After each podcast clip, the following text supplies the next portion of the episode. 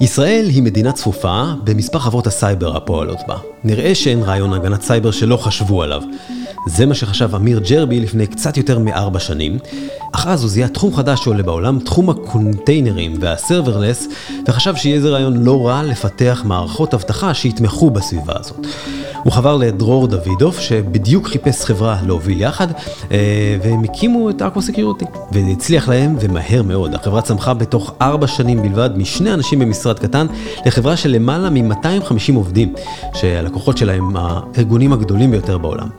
איך זה כל כך הצליח להם, איך מנהלים חברה שהופכת מסטארט-אפ קטן לחברה גדולה במהירות כל כך גדולה, ואיך הדב-אופס מהווה חלק משמעותי מאוד בהצלחת החברה, על כל אלו ועוד נשמע בפרק של היום, באקו סקיורטי. שלום ואנחנו מאוד שמחים שבחרתם ללחוץ פליי על הפרק הזה של Dev Insider, הפודקאסט מבית דבליפ שעוסק בחברות טק ישראליות מעניינות. והיום נחתנו ברמת גן בחברת Aqua Security ואנחנו כאן עם רני אסנת, סמנכ"ל אסטרטגיה, היי רני. שלום. וגם עם ערן ביבי, director of DevOps, היי ערן. שלום לכם. אה, וכתמיד, בכל הפרקי Dev Insider, שלום עמרי ספקטור, אה, CTO של דב. שלום, שלום. Develeap. אה, אז נתחיל עם ה basics, רני, אנחנו תמיד אוהבים לשמוע מה החברה עושה, ספר לנו קצת מה עושה Aqua Security, שזה אוקיי. כנראה מתעסק באיזושהי צורה ב... ב security, כן. ולא מים. אז אנחנו, בעצם החברה הוקמה לטפל בדור החדש של אפליקציות ענן. אה, כאלה שמשתמשות בקונטיינרים, serverless וכל מיני טכנולוגיות כאלה שהן הרבה יותר אה, מהירות, ניידות אה, ופלואידיות, מכאן גם שם החברה. ואנחנו כיום חברה בת ארבע, שגדלה באופן מאוד מהיר, כיום עם יותר מ-250 עובדים, אני מתאר לעצמי שנדבר על זה אחר כך, ומשרתים בעיקר ארגונים גדולים ברחבי העולם. חברות מובילות בכל מיני תחומים, בנקים, חברות ביטוח, תעופה, יצרניות מטוסים וכולי. אז אם אני בנק ואני רוצה, מה? ואני, למה אני פונה אליכם? אם אתה בנק ואתה בעצם צריך לחשוב אחורה למה בכלל, מאיפה בא כל הקטע הזה של קונטיינרים אה, ו serverless וכל הטכנולוגיות האלה. אז שם המשחק פה הוא, אה, אני לא יודע אפילו איך אומרים את זה בעברית, אבל agility, כן? אה, זריזות. וזה uh, בעצם מה שדוחף ארגונים לנסות לפתח uh, תוכנה uh, בצורה יותר מהירה, להוציא את ה value הזה ללקוחות ולעובדים שלהם כמה שיותר מהר, בעצם להיות יותר תחרותיים בשוק. כי היום אם אתה חושב על כל חברת Fortune 500, היא בעצם חברת תוכנה. זאת אומרת, לכל החברות, לכל החברות האלה יש ארגוני פיתוח מאוד מאוד גדולים, כל בנק גדול בעולם יש לו עשרות אלפי מפתחים כיום. אה, וחלק גדול מהיתרון התחרותי של הביזנס הוא בתוכנה.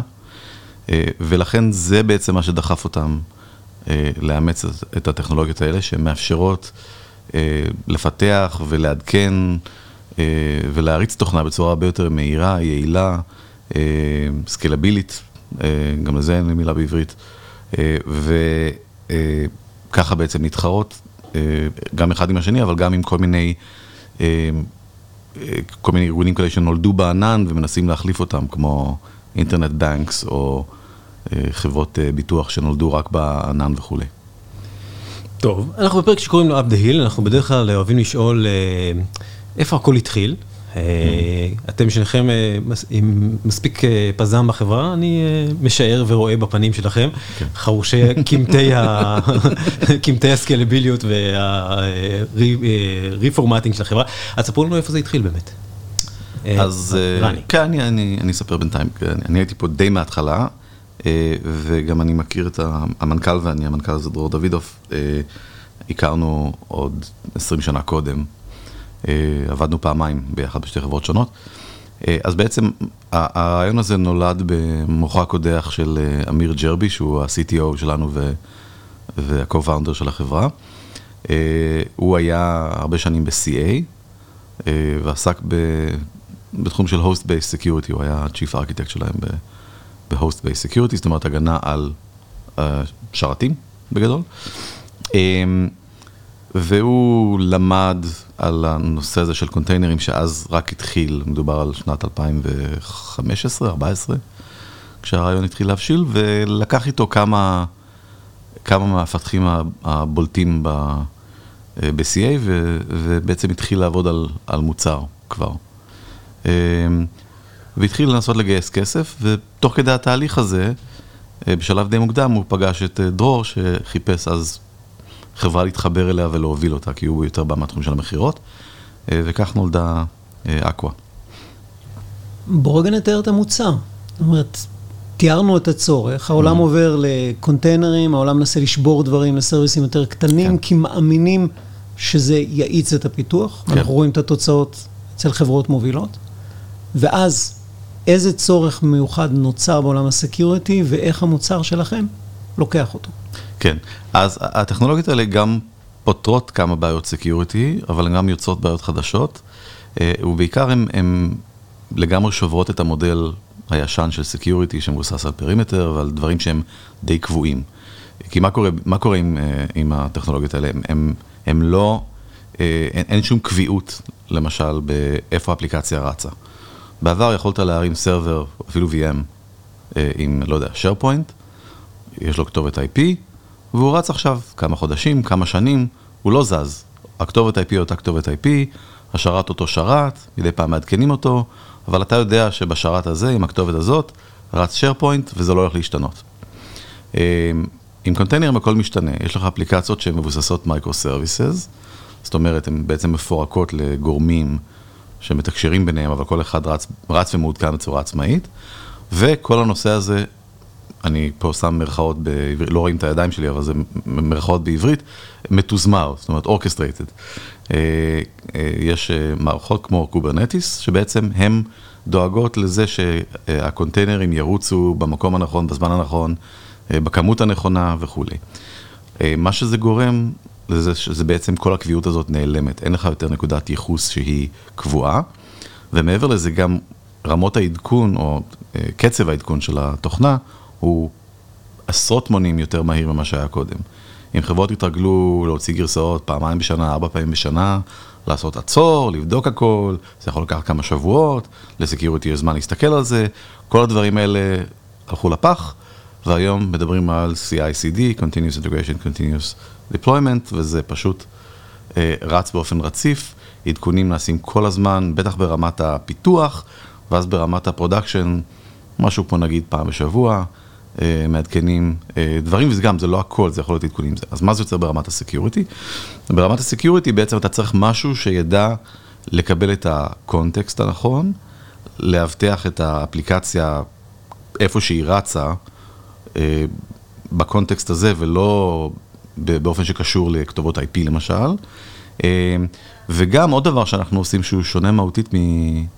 אה, מגישות אה, יותר מסורתיות ל security, זה שאנחנו אה, נכנסים עמוק לתהליך הפיתוח. כי בעצם בגלל המהירות הזאת של, ה, של קצב השינוי בתוכנה, אתה חייב להתחבר מאוד מוקדם לתהליך הזה כדי לאתר בעיות ולתקן אותן מוקדם. כי אם אתה תחכה עד שאתה מוכן ב staging לצאת ל production, אתה תעמוד מול פשוט מבול של שינויים שאתה לא תהיה מסוגל אה, לאתר אותם ו- ולהבין אותם. אז זה, זה השינוי הגדול, וזה מה ש Aqua עושה. עולה לי בראש דימוי מהתיאור שלך, אם, אם בעבר היינו מסתכלים על ה security כאותו משהו שקורה בסוף, אתה בונה מבצר, perimeter מסביב, נכון. בעצם החלפנו את זה במין יחידה דינמית שרצה לכל אורך התהליך ומלווה. גם את היחידות שעושות מפיתוח, גם הקונטיינרים, בכל העולם הדינמי הזה. ואז בא אמיר עם רעיון מדליק, מתחיל לפתח מוצר, ספר לי על הלקוח הראשון.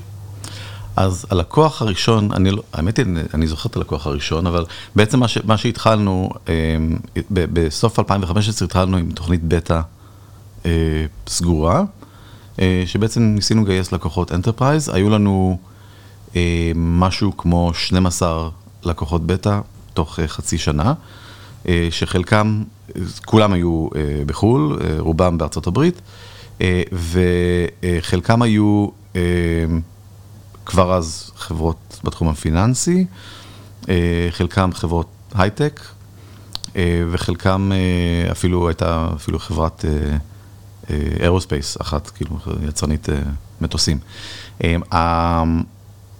מה ש... כשאנחנו נכנסנו לתחום הזה בכלל לא היינו בטוחים, כל התחום הזה של קונטיינרים, Docker, על Kubernetes אף אחד לא דיבר אז. אה, כל התחום הזה לא היה ברור אם הוא באמת יתפוס, ואם הוא כן יתפוס, האם הוא יתפוס כמוצר, כמשהו, כטכנולוגיה אנטרפרייזית, או שזה יישאר נחלת, נחלתם של סטארט-אפים ב Silicon Valley, כמו שהרבה דברים נשארים. במהלך הבטא שלנו, נהיה לנו די ברור שזה כן הולך להיות שוק enterprise, כי פשוט ראינו מי מגיע אלינו, ואני אומר מגיע אלינו כי רובם הגיעו אלינו. זאת אומרת, אנחנו היינו בחצי stealth, היה לנו איזה אתר עם שלושה עמודים וקצת social media, וקצת ככה אה, שלחנו החוצה feelers, אה, אה, מה שנקרא, קצת אה, כזה לנסות להשיג את הלקוחות האלה, אבל לא, לא היה לנו איזה מכונה שיווקית שאנחנו הלכנו להרבה אירועים וכנסים והרצינו וכולי וכולי. אה, אז זה היה מאוד ככה בקטנה, ולמרות זאת השגנו את כל ה-early adopters האלה, הלקוחות הגדולים, אה, והם הראו לנו די ברור שיש פה צורך אנטרפרייזי ושהם לוקחים את זה ברצינות. אה, כמובן שהכל אז היה ב scale הרבה יותר קטן, זאת אומרת, כל הארגונים האלה התחילו באפליקציה אחת, שתי אפליקציות, צוותים מאוד קטנים, היה להם צורך נקודתי, מה שלא המצב היום. אז, אז בעצם אנחנו התחלנו לעבוד עם הלקוחות האלה, אה, כאשר הצורך הראשוני היה באמת בתחום של הפיתוח. כי שוב, זה אנחנו פשוט הולכים עקב בצד אגודל עם ההתקדמות שלהם בתחום. אז ברור שאתה לא הולך ישר ל production, אתה קודם מפתח. אה, ושם בעצם הם התחילו, כי הם הבינו, אפילו עוד לפני שצוותי ה InfoSec של החברות האלה בכלל היו מעורבים, או אפילו ידעו על מה שקורה, הייתה הבנה בקרב צוותי הפיתוח וה DevOps של אותן חברות, אה, שמדובר פה בטכנולוגיה חדשה, שהיא די מהפכנית, ושאם הם יבואו עם הדבר הזה לא מבושל, אה, ויתחילו להריץ את זה ב production אה, בסביבות הארגוניות, מישהו מתישהו יעצור אותם וישאל אותם, רגע, רגע, מה, מה עם security? אז בעצם נוצר, נוצר פה איזה מצב שהוא לא שגרתי, שצוותי DevOps דואגים גם ל security, דבר שנמשך גם עד היום, דרך אגב, לא באופן, לא באופן אקסקלוסיבי, אבל כן אה, מהבחינה הזו שהם הם, הם לוקחים על זה אחריות, הם מבינים שיש צורך, הם עושים את, כמיטב יכולתם לעשות את מה שנדרש ברמה הזאת, ובאיזשהו שלב security מעורבים, בדרך כלל הם אלה שמכניסים אותם לשם והם מתחילים להגיד, אוקיי, אני צריך ככה וככה וככה, ועכשיו בואו נתרגם את זה למעשים, אה, לצעדים יותר פרקטיים ברמת הפיצ'ר הספציפי של התוכנה. כן, האמת שהיום זה, זה חלק מקריאת הקרב של כל העולם של ה-DevOps, ה-Shift Left. בואו ניקח את כל הדברים שפעם היינו עושים ממש ממש בסוף ונדחוף אותם שמאלה שמאלה להתחלה של הגאנט, בטח security. מעניין אותי הסיטואציה, אתם חברה קטנה בשלב הזה, mm-hmm. 12 לקוחות enterprise, יצא לי לעבוד הרבה עם enterprise, הם מניחים שהם הולכים לנהל אתכם. Mm-hmm. איך שומרים על עצמכם כחברה קטנה שהיא חברת מוצר שלא הופכת להיות חברת פרויקטים שמתפרקת לכל קצוות הרוח? זאת שאלה מצוינת, אני אפילו במבט אחורה, אני לא בדיוק יודע איך זה קרה, אבל אני אנסה לחשוב על זה. אה, אנחנו מאוד, אה, אה, קודם כל באמת השתדלנו לא, השתדלנו כן להבין איפה לקוחות נמצאים מבחינת התהליך שלהם. בטכנולוגיה כדי לא להיכנס מוקדם מדי.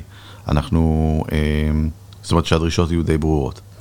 דבר שני, אה, מההתחלה ועד היום, אה, הרבה מהחברות האלה בעצם מחפשות, הן רוצות שאנחנו נגיד להן מה לעשות. זאת אומרת, הן לא, לא דווקא בעצמן יודעות בדיוק מה צריך לעשות, אלא מחפשות איזשהו best practice, שאנחנו נבוא בתור אלה שהם המומחים בטכנולוגיה והמומחים בסקיוריטי, והם... הם לא ממש יודעים איך להלביש את הדברים האלה אחד על השני. אמ, ולכן יש תמיד אלמנט של זה גם בעסקאות, אה, עד היום. אז אה, בוודאי בשלב המוקדם ההוא. אז אני חושב שאחד מהדברים שעשינו נכון זה באמת אה, להיכנס לאיזשהם תהליכים. קודם כל לקחנו אוויר ואמרנו, זה לא משהו שאתה בודק שבועיים ומתקין והכל עובד, אלא זה תהליכים שיכולים להימשך גם חודשים, בוודאי בארגונים גדולים. אמ, דרך אגב, מה שלא אמרתי, זה שמתוך ה-12 לקוחות בטא, 11 הפכו ללקוחות משלמים אה, בסוף התקופה כשיצאנו עם המוצר ב-GA. אמ, ו... ובעצם, ה... ה...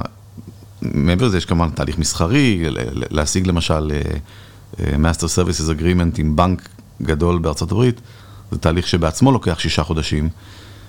אז לקחנו את הסבלנות, אנחנו כולנו באנו מהרקע הזה של, של ה enterprise, אנחנו ידענו למה אנחנו נכנסים. והשתדלנו גם מאוד לא להתבדר, זאת אומרת, לא להתפתות עכשיו ללכת עם סטארט-אפים או עם כל מיני אה, גורמים שהם פחות, או לא בגיאוגרפיה שאנחנו מנסים לטרגט וכולי, אלא השתדלנו די, די להתמקד. וגם מההתחלה היו לנו, אה, היו לנו אנשים טכניים מאוד חזקים, לא רק בפיתוח, אלא גם, ב, גם בשטח. אה, גייסנו מההתחלה מישהו מאוד מאוד חזק בארצות הברית, והוא בעצם עזר לנו אה, נקרא לזה, אה, לכנס את, ה, את הדרישות למשהו שהוא אה, manageable. אוקיי, okay. אז ערד, החברה הולכת צומחת, נהיים לקוחות אמת, כבר לא פיילוטים כאלה, אלא ממש לקוחות משלמים כמו שהבנו, והולכים וגדלים, אתם כבר צמחתם פי כמה וכמה מה, מהיום שהתחלתם, איך ניגשים לזה ברמה, רוב האנשים פה אני מתאר לי אנשי, אנשים טכניים, מפתחים ו-DevOps, אה, תספר לנו קצת איך בונים את המערך הזה, אה, איך ניגשים לזה. כן, אז זה מאוד שונה. בהתחלה שאני הצטרפתי לאקווה, היינו בפיתוח כשמונה מפתחים, ובדיוק זה השלב שרני מתאר, שהפכנו מחברה קטנה עם לקוחות בטא ללקוחות משלמים, וזה לקוחות אה, מאוד משמעותיים, חברות מאוד גדולות שמצפות לקבל מוצר, מוצר בשל, שהוא production ready, לא איזה משהו שיצא מאיזה סטארט-אפ מוסך. אה, וגם אנחנו היינו צריכים לעשות את ה-adjustment אצלנו בתוך תהליכי הפיתוח, כדי להתאים את המוצר באמת ל-level כזה שהוא עובר את הבדיקות הראויות, והמוצר מספיק בשל כדי להיות מותקן במערכות שהן production, ב scale מאוד גדול. אה, וגם להיות ערוכים ב-R&D לגדילה מאוד משמעותית, אה, הרבה אנשים חדשים. התחום עצמו, ה space עצמו, טכנולוגית, אם מדברים על קונטיינרים ו Kubernetes, הוא משהו שהוא חדש. אין הרבה אנשים עם ניסיון כזה בשוק. אה, ספציפית אנחנו שמפתחים בטכנולוגיה בשפת פיתוח Go, שהיא יחסית צעירה, אז יש תהליך של education, תהליך של הסתגלות, איך מעבירים מפתח שיודע לכתוב ב Java או ב Python, צריך ללמד אותו לכתוב את השפה, ללמוד, ללמוד שפה חדשה. אה, ולדלבר אותה באיכות מאוד גבוהה, זה אחד מהאתגרים הכי גדולים שהיה לנו ב-R&D, בצמיחה כל כך משמעותית של אה, חברה קטנה לחברה ש... הוא פשוט אוספת לקוחות מאוד משמעותיים בקצב מאוד מאוד גדול. אה, אני חושב שבמבחן הזמן הצלחנו לצלוח, בעצם לפצח את הנוסחה איך לעשות את זה. הרבה היה בזכות תהליך אה, סינון מאוד קפדני של איזה, איזה סוג של אנשים אנחנו רוצים להביא לחברה. לא רק כאלה עם רקע אה, וניסיון, אלא הבן אדם שמחפש את, ה, את הטכנולוגיה, יש לו את ה passion, הוא מבין את המשמעות של מה שאנחנו אה, הולכים לעשות, ובעצם... אה, אנשים כאלה שהבינו את הפוטנציאל, את, ה, את ה vision ומה אקווה הולכת להיות, שזה לא רק עוד איזה, עוד איזה סטארט-אפ ב, במדינת ישראל שהיא מפוצצת כאלה, אלא משהו משמעותי, שחברה שרוצה להיות uh, מאוד מצליחה ב space הזה, ובטח בשוק שהוא חדש, בתחום שהוא מאוד מעניין. אנחנו בעצם מוכרים ללקוחות DevOps, DevOps הוא משהו שהוא יחסית טרי, הוא בין 7, uh, 8 שנים. אז אה, מצד אחד מאוד מאתגר, מצד שני מאוד, אה, מאוד exciting, אנשים שבאים לפה מאוד מתלהבים ממה שהם עושים, אה, ובסופו של דבר אנחנו מצליחים להוציא תוכנה טובה מאוד. עברתם בארבע שנים מחברה של שלושה, ארבעה, חמישה אנשים ל-250 איש פרוסים על גיאוגרפיות. נשמע קל מדי. ספרו, ספרו קצת על האתגר. טוב, קל זה לא. Uh, מעבר לזה שיש באמת אתגר גיוסי שהוא כשלעצמו uh, לא פשוט, כי השוק, כמו שאתם יודעים, הוא מאוד חם באופן כללי ומאוד קשה להשיג עובדים טובים, uh, לא רק בארץ, גם, ב, גם בארצות הברית uh, ובמקומות אחרים. Uh, אז מעבר לאתגר הגיוסי, ש, שהוא באמת, uh, אנחנו משקיעים בו הרבה מאוד מאמצים, יש פה uh, כמה אנשים שזה מה שהם עושים בחברה, ו... אה, וכל המנהלים בחברה כמובן מבלים חלק מזמנם בראיונות, מעבר על אה, CVs וכל הדברים האלה. אה, וכמו שרן אמר, אנחנו נשארנו, זאת אומרת, דבר שלא ויתרנו עליו זה ההקפדה על זה שיהיה התאמה של מועמדים למה שאנחנו מחפשים. שזה לאו דווקא ידע בתחום הספציפי, כי זה באמת לא קיים, אלא יותר איזשהו skill set, אנשים שיתאימו לעבוד בסביבה כזאת, שצומחת מהר וכולי, וזה רלוונטי להכל, זאת אומרת, גם למפתחים, גם לאנשי מכירות, גם לאנשי שיווק, אה, תמיכה וכל הדברים האלה. אה, מעבר לזה, כמובן, בצמיחה עצמה יש, זה כמו אה, משהו שהוא ככה מתחיל להיפרם בתפרים, כי אתה... כי אתה מותח אותו על קצה גבול היכולת, יש כמובן כל מיני אתגרים, גם בתחום הניהולי, גם בתחום של תקשורת פנימית בין, ה, אה, בין הגורמים השונים, וזה דבר שאנחנו כל הזמן עובדים עליו. אה, יש לנו כמה דרגים של פורומים של הנהלה שנפגשים ומתקשרים, יש כל מיני צוותים שאנחנו מקימים אד הוק לפתרון בעיות ספציפיות בארגון. אה, ו, ויש גם איזושהי פילוסופיה, אמנם יש לנו כמובן, כמו כל חברה, הרבה מאוד אנשים שהם אה, עובדים ברימוט, אה, מהבית, או, או כאלה שהם כל הזמן זזים, אנשי מכירות וכאלה, אה, אבל אנחנו כן משתדלים שפונקציות מסוימות, כמו פיתוח ו, אה, ושיווק ותמיכה ופיתוח עסקי, כן יהיו מרוכזים במשרדים. אה, אז יש לנו היום אה, את המשרד פה ברמת גן, שיש פה יותר מ-100 עובדים. אה, ויש לנו משרד בבוסטון, שבו יש קצת יותר מ-60 עובדים כיום, אה, משרד קטן בלונדון, ועוד אתר של פיתוח בהידרבד בהודו, ששם יש 25 אנשים כיום.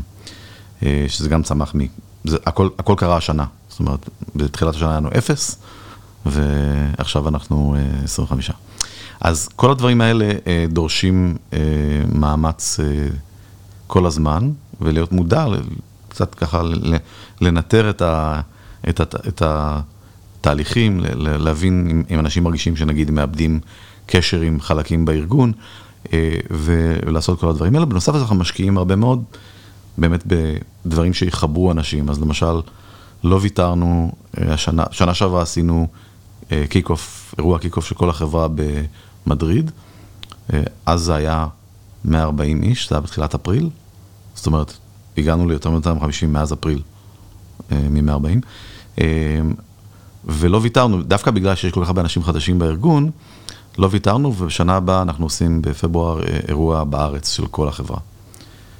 למרות העלות של זה וכולי, ולמרות שלכאורה, כאילו, מה יש לפתחים להתערבב עם אנשי מכירות וכולי, אנחנו מרגישים שזה נכון, אנחנו עדיין בגודל שזה, שאנחנו מרגישים שזה נכון לעשות את זה, כדי לשמר באמת גם את ה... אה, את הקונטקסט, את, ה, את ה vision המאוחד, שכולם ידברו באותו, באותה שפה, שאנשים לא יאבדו קשר עם מה אנחנו מנסים לעשות פה. אז בוא באמת נדבר על זה, נדבר על ה vision רגע. Mm-hmm. לאן אקווה סקיוריטי הולכת? איך נראית אקווה סקיוריטי בשנים הבאות קדימה? כן, אז אנחנו, קודם כל מבחינת אה, צמיחה, אנחנו ממשיכים לצמוח, אה, למרות שהקצב המטורף של הגיוסים כנראה יועט קצת ב... לפחות ברבעון הראשון, כי אנחנו צריכים לעכל את כל האנשים האלה שאנחנו אה, הוספנו. אז כנראה שהפוש הבא יבוא אה, במחצית השנייה של, ה, של 2020. הפוש הרציני, זה לא שאנחנו מפסיקים לגייס, אבל פשוט אה, אה, לא, לא, ב, לא נגדל בעוד 50 אחוז בחצי שנה הקרובה. אה, ואנחנו אה, מנסים אה, בעצם באמת אה, להגדיל את הארגון, כי אנחנו רואים פה הזדמנות בשוק. זאת אומרת, אנחנו לא סתם גדלים כי נקבע לנו לגדול, אה, אפילו יש חלקנו שהיינו מתגעגעים לאינטימיות של כשהיינו 30 איש, אה, או אפילו עשרה אנשים וכולנו הולכים לאכול צהריים ביחד סביב אותו שולחן, זה כבר פשוט לא אפשרי. אה, אבל אנחנו פשוט רואים את השוק שהוא צומח במהירות מאוד מאוד גדולה, וכשאני אומר צומח, הוא בעצם צומח על שני, שני ממדים. מימד אחד זה שאותם early adopters שראינו בהתחלה, עכשיו הם כבר מצטרפים אליהם עוד הרבה מאוד ארגונים, זאת אומרת, זה כבר נהיה משהו שהוא הרבה יותר mass market, והיום אתה כמעט לא תמצא חברה בפורצ'ן 500 שלא יודעת מה זה קונטיינרים, או שאין להם משהו שהם עושים בתחום הזה. אמ, והאספקט השני זה באמת הגודל או העומק של השימוש בטכנולוגיה. אה, אם בהתחלה באמת זה היה מין כזה בלון ניסוי, שאנשים הפריחו ורצו לראות איך זה עובד, היום אנחנו כבר עובדים עם יותר ויותר לקוחות, שזאת אסטרטגיה שלהם.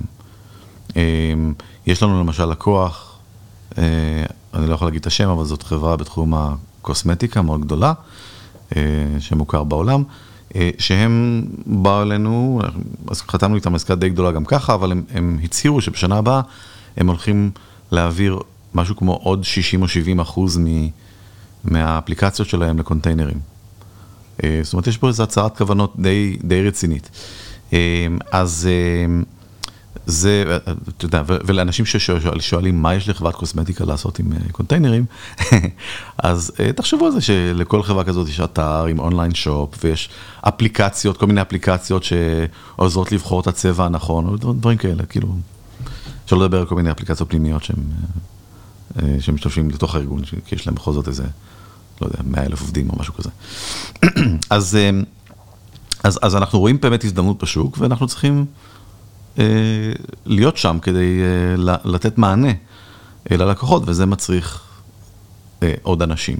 אז זה, זה בעצם, זאת הסיבה ללמה אנחנו צריכים, למה אנחנו צריכים במהירות הזאת. היו כבר רכישות ב, בתחום שלנו, המתחרה הכי, הכי משמעותית שלנו, נקרא לזה, התאום שלנו, אני גם עוד פעם עושה סימן של מירכאות בזה, אבל חברה בשם טוויסטלוק, גם חברה ישראלית, נקנתה על ידי פאלו אלטו, נטוורקס לפני, זה כבר שמונה, תשעה חודשים. אז מן הסתם יש פעילות כזאת בתחום שלנו, אנחנו חושבים שפשוט מוקדם מדי לעשות דבר כזה, אנחנו חושבים שיש פה הזדמנות הרבה יותר גדולה, ואנחנו מאוד רוצים להיות חברה שמסוגלת לתת מענה לתחום הזה. אנחנו חושבים שזה מספיק משמעותי כדי להיות, נקרא לזה player אה, אה, מאוד רציני בתחום, זאת אומרת, אנחנו לא מסתכלים על עצמנו כאיזה חברת נישה אה, שהולכת אה, מיד להיקנות על איזה חברה יותר גדולה, אלא, אלא, אלא כחברה שתגדל ותיתן מענה אה, לתחום ברמה מספיק גדולה כדי להיות אה, אה, באותה, באותו מגרש משחקים עם החברות הגדולות האלה, פאלו אלטו, טרנד מייקרו אה, וכולי. טוב, איך אומרים, זמננו תם לפרק הזה, אבל מי שרוצה להעמיק עוד בכל האספקטים הטכניים של החברה של אקווה סקיוריטי, אגב, למה אקווה סקיוריטי? ציינת קודם שזה לא קשור למים, אבל... לא, זה כן קשור, לא קשור. כשאנחנו הקמנו את החברה, אנחנו, בעצם היה לה שם אחר, די מכוער, אם מותר לי לומר, קראו לה סקיילוק, ורצינו לשנות את השם כי רצינו משהו יותר ייחודי.